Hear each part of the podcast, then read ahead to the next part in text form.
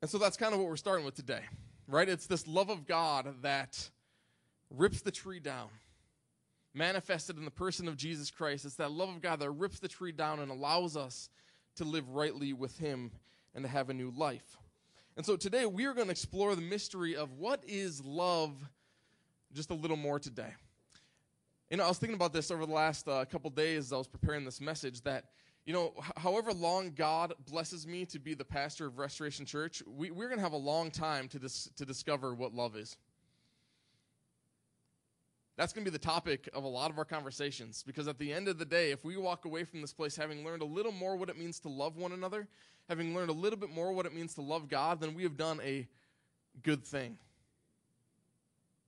And we have done what we're called to do because we are looking to represent Jesus in the world, and his disciples will be known by their love. And so I have two goals that you're really going to be annoyed one with the with the conversation on the self-reigning heart and second that you're really going to be annoyed with the conversation of love. If I can really annoy you week after week about that, then we're doing a good thing and I've accomplished the goals I've set out to do. Sound good? All right. So we're going to look into the book of Deuteronomy a little bit. There's a very central passage, one of the most central passages in all of Scripture, actually. If you have your Bibles today, open them up to the book of Deuteronomy. We're going to start in the sixth chapter. Deuteronomy is the fifth book of the Bible. It's very uh, early on in the Scripture. And so if you have your Bibles and you're looking for it, go to the beginning and you're going to find it uh, pretty close to the beginning. As you're looking for those texts, let me give you a little background knowledge on what's taking place here in this text in Deuteronomy. 40 years prior to Deuteronomy, God had miraculously liberated his people out of slavery under the Egyptians. And he had done that, as most of us know, by parting the Red Sea, by opening up the waters and allowing his people, the Israelites, to walk through. His incredible, miraculous liberation by God. And so, after they crossed the Red Sea, God gave his people the law, his instructions on how to live rightly with him. But for some reason, the people could not live rightly with God. They rebelled against God, they disobeyed God's law, and so they wandered for 40 years in the desert until that generation of people died off. And now we have to give the new generation, their children, the law again. And so we get the book of Deuteronomy, which literally means the second law or the second giving of the law. And so Deuteronomy, starting at chapter 6, verse 1, says this These are the commands, decrees, and laws the Lord your God directed me to teach you to observe in the land that you are crossing the Jordan to possess, so that you, your children, and their children after them may fear.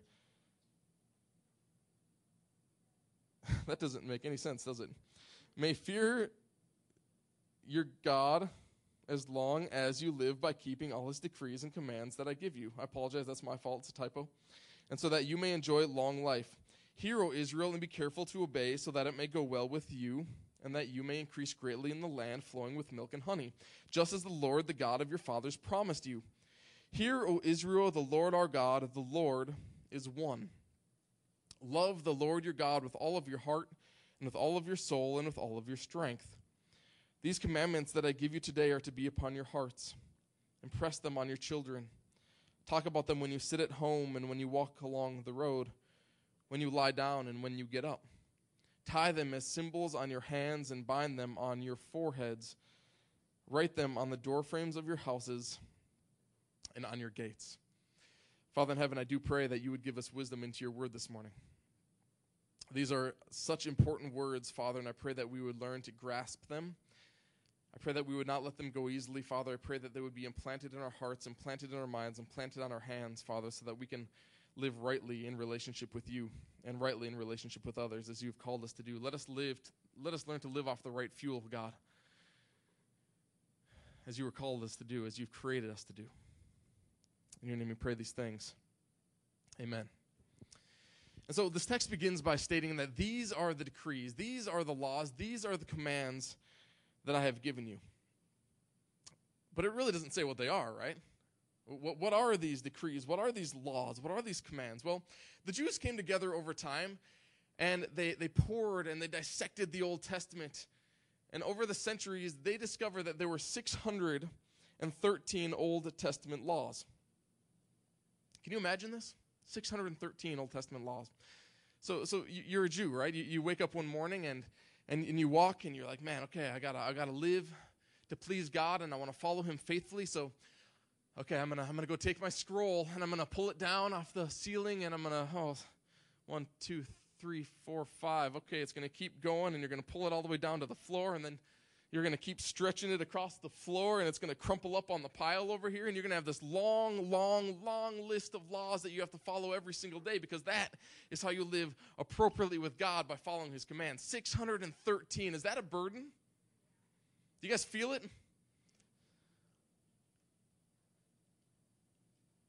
it's mind-blowing is it not Man, I can't even fathom trying to live under the pressure of, of all 613 laws, trying to keep them all straight and saying, okay, can, can I turn here? Can I turn there? Can I do that? Can I do that? I don't know. Is, is it in the list of laws? I don't know. I gotta, I gotta have this thing memorized, and the burden has got to be heavy. Have any of you guys ever heard or read the book The Year of Living Biblically by A.J. Jacobs? Anybody ever heard of this? A.J. Jacobs is a man who works for Esquire magazine. He makes his living by living his life in an experimental fashion. And so, for instance, for one of his articles for Esquire magazine, he chose to live his life um, by handing it out to Indians. He called it his outsourced life. And so he hired Indians to come into his household to argue with his wife, to do his dishes, to read his children bedtime stories at night, uh, to clean his house, to shovel his food into his mouth for him, to eat his food for him uh, to go to work and to do his job, he outsourced his life. And this is one of the experiments that he chose to write about. Uh, another one was called um, The Month of Living Honestly. And what he tried to do was remove every filter that was between his mind and his mouth. And so whatever came to mind came out his mouth. Can you imagine living in a society like that where everybody spoke what was on their mind? Walking into the, uh, the coffee shop and you just hear this guy shouting, This coffee is horrible. I'm never coming here again. This place is horrible. That person's so rude. I hate what you're wearing. I mean, really, everything between your mind and your mouth, he chose to speak, and he wrote about the consequences and the experience that he had. Well, another one, probably the one he's most famous for, was called the Year of Living Biblically. And his goal was to read the entire Bible, Old Testament and New Testament, to read it all and to write down every single command that he found, every single law that he commanded. His goal was to follow every single command and law to the best that he could. Now, at the end of reading the entire scripture, he came up with 72 pages of material, compiling over 700 various commands. It's a burden, right? Do you guys feel it? Here's a picture of him throughout the process. Upper left is what he looked like when he began, and the bottom right is what he looked like when he ended. Because he wanted to follow all the laws. Not just the popular ones like, you know, honor your mother and father or do not murder. He wanted to follow all the laws, which there's a law that states do not trim the edges of your beard. And so he followed that law for an entire year. He did not cut his beard. He wanted to follow every single law. And at the conclusion of this all, he he had a couple of profound insights. Now, when he began, he was a Jewish agnostic. And he was still a Jewish agnostic when he concluded. He, this, this experiment did not convert him by any means. But he did realize that the Bible is a very sacred text and it needs to be honored. It's, it's a text that needs to be held in high regard, and it's got so many profound insights and good things to live by. But he also realized that it was impossible to follow every law in Scripture. That it was impossible to follow every decree. It was impossible to follow every command that God had given his people. He just couldn't do it. Especially in a world like today, he just could not do it. The law, right? Stone an adulterer. How was he to do that? Well, he did carry around a uh, pocket full of pebbles. And so if he ran into someone who claimed to be an adulterer, he would make sure to throw a pebble at him. But he felt the burden of this.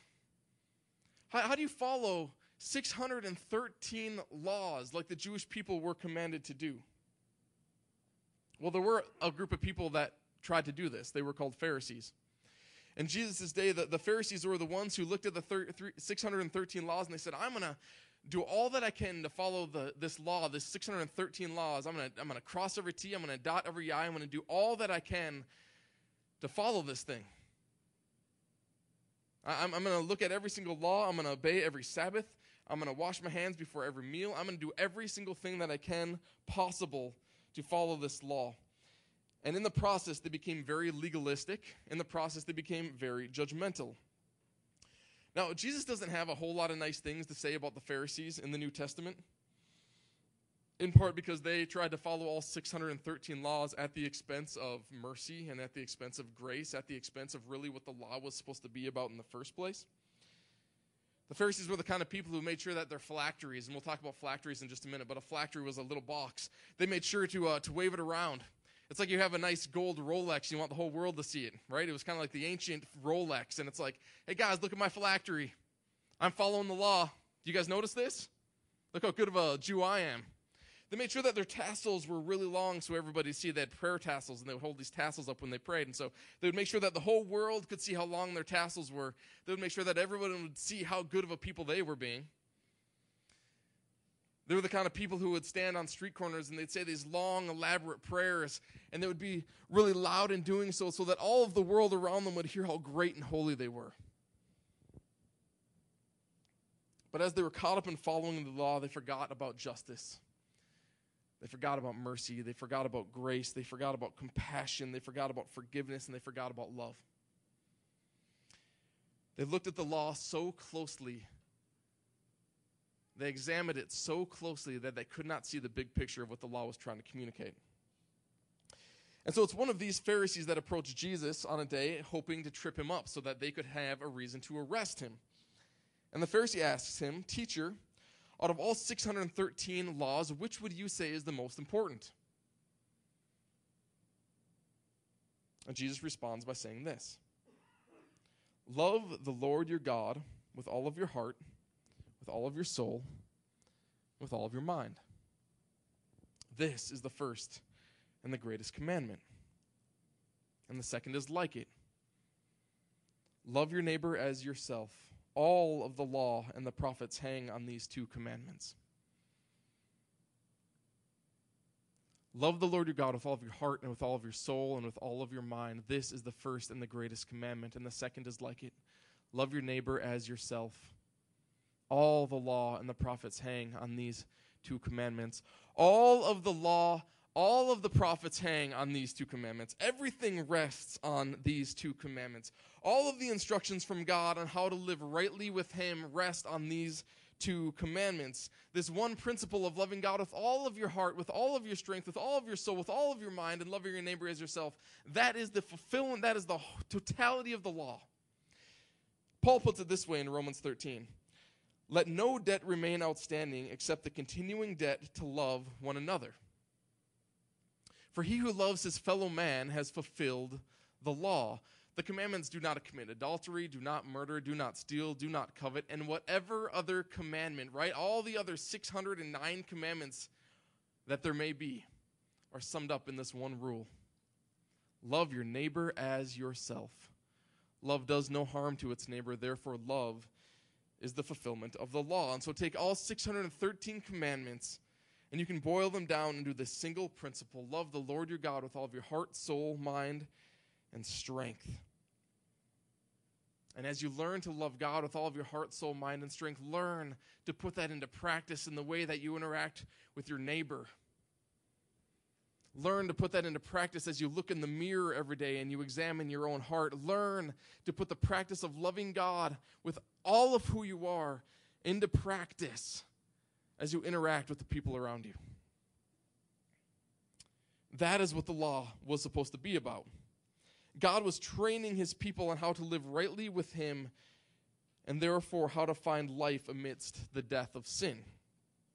Love was at the base of all of it. There were just 613 practical examples of how to live it out. And so some of you who have ever, you know, read the Old Testament, maybe the book of Leviticus, are like, yeah, right. You're, you're telling me there's just 613 examples of how to live this love out? What about all the weird laws in Leviticus? What are you, are you going to tell me about those? How are those expressions of how to live out love? For those of you who have read the book of Leviticus, you might know what I'm talking about. There's some pretty odd things in there. And I don't have time to go into all of them, but I want to consider a few. And we're gonna this is gonna become increasingly important as we talk about this. God knew that it was gonna be pretty easy for man to go astray. God understood that we were gonna fall and fail from this all the time, and so he encouraged his people to to set physical reminders up all around them that their one duty was to love God and apply that love to their neighbor. And so the commands, for instance, a couple of the, the more odd ones that we might consider the commands to not plant your field with more than one type of seed, and to not wear clothing made of two types of material, right? Those have practical applications. Those are, those are practically purpose. Those have meaning in our society for the greater functioning of, of the culture. But the reason God is saying this is to say, every time that you wake up in the morning and you go to put on that cloak, notice that it's made of one fiber. Notice that it's whole. Notice that it's not blended. Notice that it doesn't have two things coming together to make one. And that is how you are also to live your life. When you go into this nation, this promised land that I'm about to give you, you're going to find all sorts of temptations. There are going to be all sorts of nations in that land. Don't be like them. And every time you wake up in the morning and put that cloak on, you're going to be reminded that you are not to be like the pagans. It's the same with the field. Every spring, when you go to plant your crops, and every fall, when you go to harvest them, you're going to be reminded that you are not to be like the pagan nations around you. That is what God is trying to communicate by this great reminder of not to wear clothing made of two different types of material and not to plant your, your fields with more than two types of grain, one type of grain. It's kind of like God was telling his people to put post it notes all around their house and all around their life so that they could constantly be a reminder of what it meant to follow God. And so you might put a post it note, for instance, above your sink saying, Hey, why don't you show love to your family by putting this cup in the dishwasher instead of just leaving it on the counter? Bet you the wives could appreciate that, right? Or maybe you put one on your mirror in the bathroom stating, to better love those who share this space, clean it up after yourself. Or maybe you'd put one on your TV that says, to better love myself, inspect what is watched on this thing. Or the kids, you, you might put one near the place where you play, which says, to better love my parents, I need to clean up this room when I'm done playing in it. Or you might put one on your dashboard of your car stating, To better love myself, why don't I listen to something uplifting than rather than trashy celebrity gossip talk radio? Or you might put one at work in your cubicle or in your office that says, To better love my coworkers, why don't I encourage them today? Why don't I seek out those who look lonely? Why don't I eat lunch with someone new today? Don't gossip about my boss. Don't gossip about my coworkers. They were physical reminders that you would constantly run into. And that's what God is hoping to do with a lot of these laws. And so you're saying, okay, I, I get the idea. I get, I get what you're saying. And so there's this other command do not cut the hair at the sides of your beard or clip off the edges of your beard, as Leviticus 19 27. If you look earlier in this chapter in Leviticus, God tells his people that when you reap the harvest of your land, do not reap to the very edges of your field or gather the gleanings of your harvest. Do not go over your vineyard a second time or pick up the grapes that have fallen. Leave them for the poor and for the alien. And so, get this every time that an Israelite looked at another Israelite with a beard, what were they to be reminded of? Be generous. Be generous with what you have. Don't, don't be so stingy that you need to go over your crops a second time. Leave that for the alien, leave that for the poor. You get how all of these commands, so many of the commands are all about these reminders to say, as you look at another man, you will be reminded that you are called to be generous. As you wear that tunic, you will be reminded that you are not to be like the pagans. As you plant your crops, as you harvest your crops, you will be reminded that you are not like to be like the world, but you are to be holy. You are to be set apart. You are to be a person infused with love. That is what so many of the commands are about, these reminders. God is calling his people with 613 practical applications. Love the Lord your God with all of your heart, with all of your soul, with all of your mind and with all of your strength. But there is a problem. And there's a real problem in our current day as we talk about this. Because in our current day, as we talk about love as an idea, it's a, it's a problem. Because love in our culture is basically a meaningless term. As sad as that is to say, it's basically a meaningless term. It's lost all of its significance. It's become ambiguous and it's stretched too thin. Go ahead and type love into a dictionary and see what you're going to find. Here's what you're going to find. I'll do it for you. You'll find that the, ra- the range of meanings stretch from passionate affection, sexual desire, a strong liking, a tennis score, benevolent affection, care for another well's being, another's well-being, and a word used in communication to represent the letter L. Love has found its way into every genre of music, every genre of television, every genre of commercial, every genre of business slogan, every plot line. Love is everywhere. It's saturated our culture. It's, it's, it's literally everywhere in our culture. And some might consider this to be a good thing, but usually what happens with saturations is that they lose their meaning. They get stretched too thin. You take out all the significance when you do that. And I think that's happened with love. Because when Elmo tells us that he loves sunny days and birds that go tweet, tweet, tweet, what is he really telling us? What does he really mean when he's saying that? When Elmo tells us that he loves caterpillars and when the sky is blue, but that most of all, Elmo loves you, what is he really saying? Is he saying anything? I think of my own life, and you can think of your own. What are the things that you love? I love the Minnesota Twins. I love the color orange. Oh, come on. What? They're in the American League. You can love the Twins and the Phillies. It's fine. I love my wife. I love my children. I love ice cream. I love Mexican food. Oh, um, by the way, I love God. Now, what, what am I saying? Well, what are any of us saying when we say things like this, right? We have one language, in our language, we have this one term called love, and we try to cram all of these various definitions into this one little term called love. But so many of you probably know this in the Hebrew and the Greek languages, the languages that the Bible was written in, by the way, they had multiple terms to express the different faces of love. And so let's look at the Greek language. They had three terms to express love in the Greek language eros, storge, and phileo. Eros was a term that signified sexual desire. We get our term erotic from this Greek word eros. It's the sexual passion, it's the love of lovers.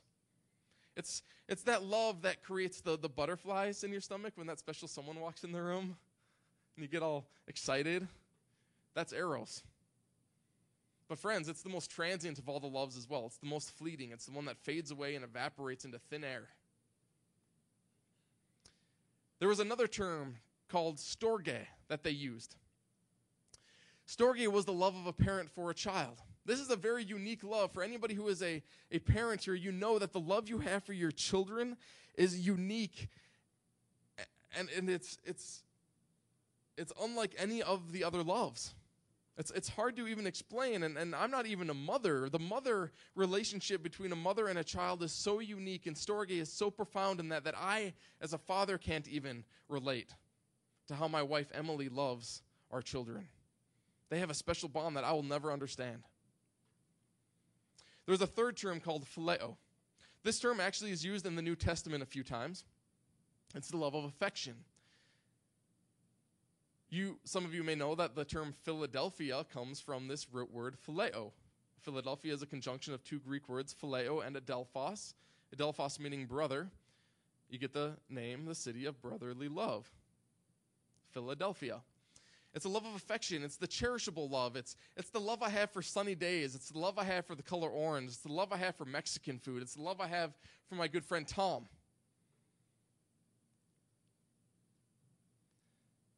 But when the writers of the New Testament, um, not even the New Testament, when the, the translations of the Hebrew to the Greek were being developed, They looked at this love that was expressed in the Old Testament.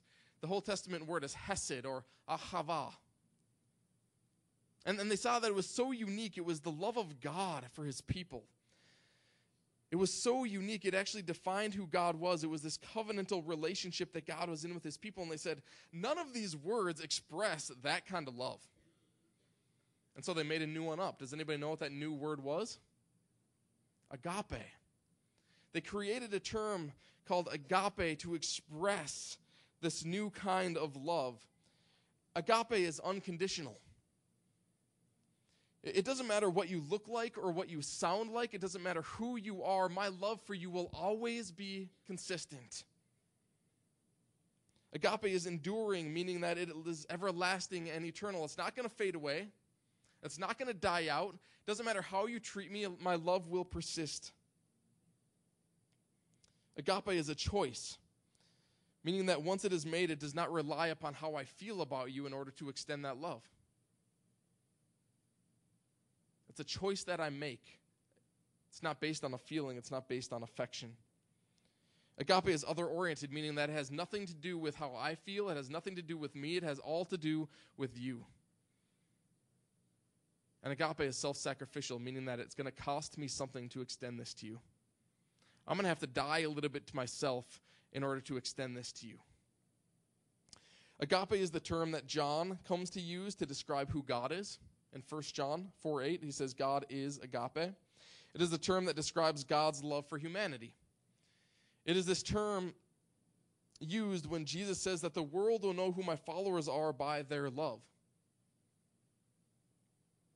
It is the idea of love that we are to have for God, for one another, and also for ourselves. Agape is the term that the New Testament uses in all but a small handful of times. The other ones being phileo, by the way. And so every single time that the Bible speaks of love, and all but a very small couple of instances, it's talking about this other oriented, unconditional, self sacrificial, costly, you oriented, choice based love that we are to make for one another.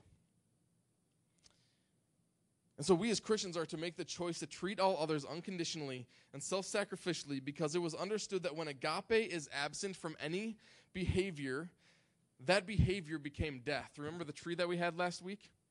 When agape was absent from any behavior, it was understood, that behavior came death. It was even the case with all the other loves. Storge that is absent from agape, it's, it's not parenting, it's tyranny phileo that is absent of agape, it's not friendship, it's tolerance. Eros that is absent of agape, it's, it's, it's not love, it's lust.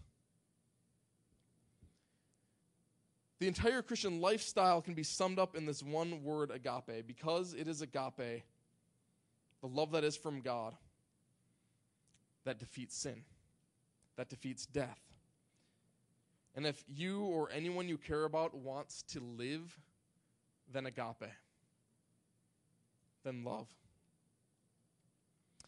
And in light of this knowledge, let's get back to Deuteronomy. The text says, Hear, O Israel, the Lord our God, the Lord is one. Love the Lord your God. It's the Hebrew equivalent of the word agape, it's ahava. With all your heart and with all of your soul and with all of your strength. These commandments that I give you today are to be upon your hearts. Impress them on your children. Talk about them when you sit at home and when you walk along the road, when you lie down and when you get up. Tie them as symbols on your hands and bind them on your foreheads. Write them on the doorframes of your houses and on your gates. Now, notice what this is saying, right? It's like every single conversation we are to have, make love the point of your conversation, make it the primary focus as you're walking on the road or driving in your car or lying in bed at night or sitting around the dinner table or watching the Super Bowl or watching a Phillies game or whatever other activity you are doing, make love the primary focus of your conversation and your activity. And so think about this. Today, when you're sitting around a table full of friends or you're sitting debriefing your day with your spouse or you're talking with a coworker around the water cooler, what is the kind of conversations you're having? What kind of conversations do you have with your coworkers? What kind of conversations do you have with your spouse? What kind of conversations do you have with your roommate?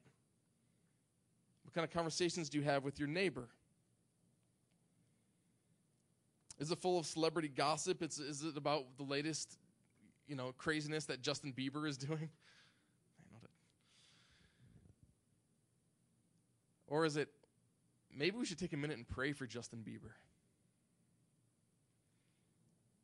Or is it, man, you will not believe what that guy did over there. You won't believe how that guy keeps showing up late and how he can't get his act together. Can't believe he hasn't been fired yet. Or is it maybe we should go and help him? Maybe there's something wrong with his family life that we could help him with that makes him perennially late to work every day. How can we be more generous with our activity and how can we treat people equally and unconditionally and how can we reach out to those in need? That should be the topic of our conversation. Is your conversation caring? Is it gentle? Is it patient? Or is it fueled by anger and, and rage and impatience and hatred? Does your conversation encourage people or does it tear people down? Or do you converse at all? My wife and I intentionally made a decision when we bought our minivan to not get a minivan with DVD players in it. Because we didn't, we didn't want, in our own situation, we didn't want our kids to always have a screen in front of their face when we could take those drive times to talk to them about who God is. And if you have a DVD player in, in your minivan, then I'm not faulting you for that, but you might want to learn to make a decision to say, maybe this 10 minute drive doesn't need a video on. Or maybe this two hour drive, maybe we could have a conversation with our kids instead of having them put their earplugs in. Or maybe when you're sitting around the dinner table, and this assumes that we actually eat together as families. Maybe when you're sitting around the dinner table, does everybody have a screen in front of their face? Is everyone on a phone? We are going to miss out on all these incredible opportunities to teach one another what it means to find life in God, to be more loving with our time, and to impress this such incredible truth upon our children. If we don't get out from behind the screens, if we don't start spending time with one another, if we don't start talking to our children at night about what it means to love their school children and their friends at school. We're going to miss out on these incredible opportunities. I was at a birthday party yesterday for my son, Ethan, and I was talking to one of the other moms there. And I was telling her about my family and how this wonderful, delightful baby girl, Sophia, she's an eight month old. And she's a delight. She, she brights up any room. She smiles and she is happy and she is wonderful and she is so joyful. And I just love her and she makes this world a this little tiny part of her world a wonderful place. And she was saying, Yeah, all eight months do that. All, all eight month olds do that. And she was like, Just wait till the, she's 10. Wait till she's 10 and she gets this attitude. Wait till she's 10 and she starts disrespecting you. Wait till she's 10 and she starts smarting off and cursing you out. And my thought was, does that need to be the case? Does Sophie have to grow up to be this 10 year old who is disrespectful of me? Does Sophie have to grow up to be this 10 year old who has this, this attitude and rebellious attitude that is hateful and, and disrespectful and, and rude and impatient? Does she have to be that way? Is that just the expectation of our society that when our children turn 10, they're going to turn into little monsters? Daniel McClear, how old are you? It doesn't, does it? And I'm like, man, my, my wife and I are doing all that we can to, to raise our children up. We're, we're taking these, these intentional decisions to not have screens in our car and to not let our children play on phones all the time. We're taking these decision, decisions to, to say we are going to impress this law upon our children. As we walk along the road, as we, as we eat around the table, as we lie down at night, we are going to talk about what it means to love God with all of our heart, soul, mind, and strength. And we're going to raise our children in a way that they're not going to be monsters when they're 10 years old. That they're going to be respectful, that they're going to say please, that they're going to say thank you, that they're going to learn to love. It does not need to be that way.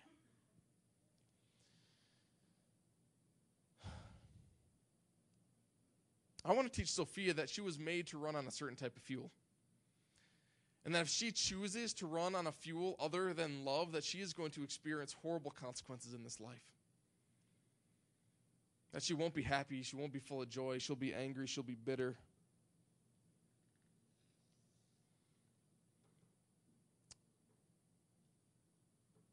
And so, why is this so important? Because all activity that is not infused with agape, the Bible tells us, is death. We are dead when we do not love. And so God knew his people would struggle with this, right? So he called them to create reminders that they would constantly run into. And so the text continues. It says to tie this command as a symbol on your hand and bind them on your forehead, to write them on the doorframes of your houses and on your gates. And so the Jews took this literally and they created these reminders. They created these things called phylacteries, these things I talked about earlier. There were little boxes that they would wear on their wrists. And inside the box, they had the Shema, which is what this text is saying. The Shema means to hear. And it said to love the Lord your God with all of your heart, soul, mind, and strength in it. And they would wear that on their wrists as a reminder that every activity that I'm to do with my hand needs to go through the filter of love for God. And so they created these phylacteries and they also put them on their foreheads. Man, those, those ancient hair bands, man, those are cool things. They would wear them on their foreheads to say that, man, every single thing that I am to think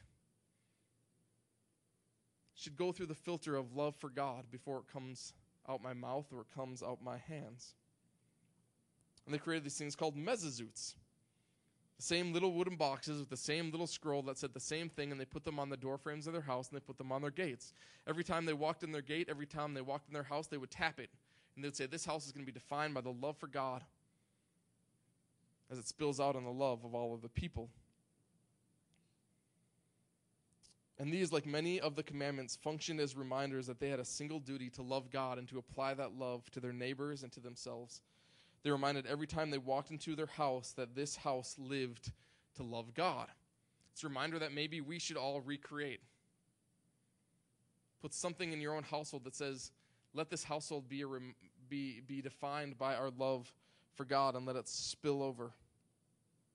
And every time they used their mind, every time they developed a thought, every time they spoke those thoughts and strategized business plans and did their taxes, they were reminded that how they are to think and apply those thoughts should be done in love for God. Maybe some of us need that reminder as we prepare our taxes this year. And not only this, but the Jewish people every single morning gathered their family together and they would state the Shema together as a family. They would say, Love the Lord your God with all of your heart, soul, mind, and strength, and love your neighbor as yourself. And then every time before they went to bed at night, they would gather their family together again. They would say, Love the Lord your God with all of your heart, soul, mind, and strength. Love your neighbor as yourself. Because everything in between those two bookends was to be defined by this love for God. They literally surrounded their life with this command. And it became the filter by which they thought and by which they moved and by which they existed as a people because this expressed a way of life that was rightly lived in, with God. And the problem that we have run up against today is that instead of changing our behaviors, and this is really the problem that has persisted over the last 2,000 years or so, instead of changing our behaviors to fit through this filter of love, we've changed the filter to, to fit our behavior. And do you know how dire of a problem it is? That you know how horrible of a problem that is?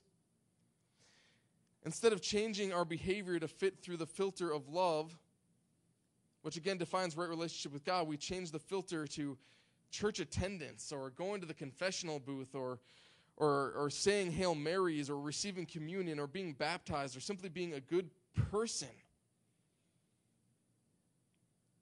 But if what comes through that filter of your actions and mind is not a deep seated love for God, poured out upon the world for others, it is not Christ and it is not Christian. And so, what is this going to look like for us? When you get home from church today, you're going to sit down and you're going to watch some TV, maybe. You're going to do some other things around the house, and someone is going to have to go make lunch. Someone's going to sit down on the couch, and the other person's going to go and make lunch. And maybe you're like, man, you know, I've gotten this habit of, of making my spouse go and do all the work. Maybe it would be loving of you to get up off the couch and go serve him or her today. Maybe you're walking by that sink full of dishes that you all just think is magically going to get done. Maybe you take the 15 minutes and you go do it yourself. Maybe when you're driving in your car and you get cut off by that guy on the highway, and you can feel just the blood start to boil inside of you, and you're like, you're just compelling with all of your might to keep your finger down. Maybe instead of acting out in rage and anger towards that person, you say, God, bless that person today. Be near that person today. And maybe while you're driving in your car, you keep your screens tucked away and you have a conversation with the people who are with you. Maybe when you get back to work or school tomorrow, you recognize that there's that lonely kid again. That the kid who always has to sit by themselves at the lunch table. Maybe it would be loving of me to go and sit next to them, get to know them a little bit. Or there's that coworker who everyone just talks about and gossips about, and nobody really likes, and everyone hates to go over to them and talk to them because they think it's going to ruin their own reputation. Maybe you put your pride aside for a little while and you go over to that person and you say, Wow, you are a human being deserving of love. Maybe God is calling me to extend it to you.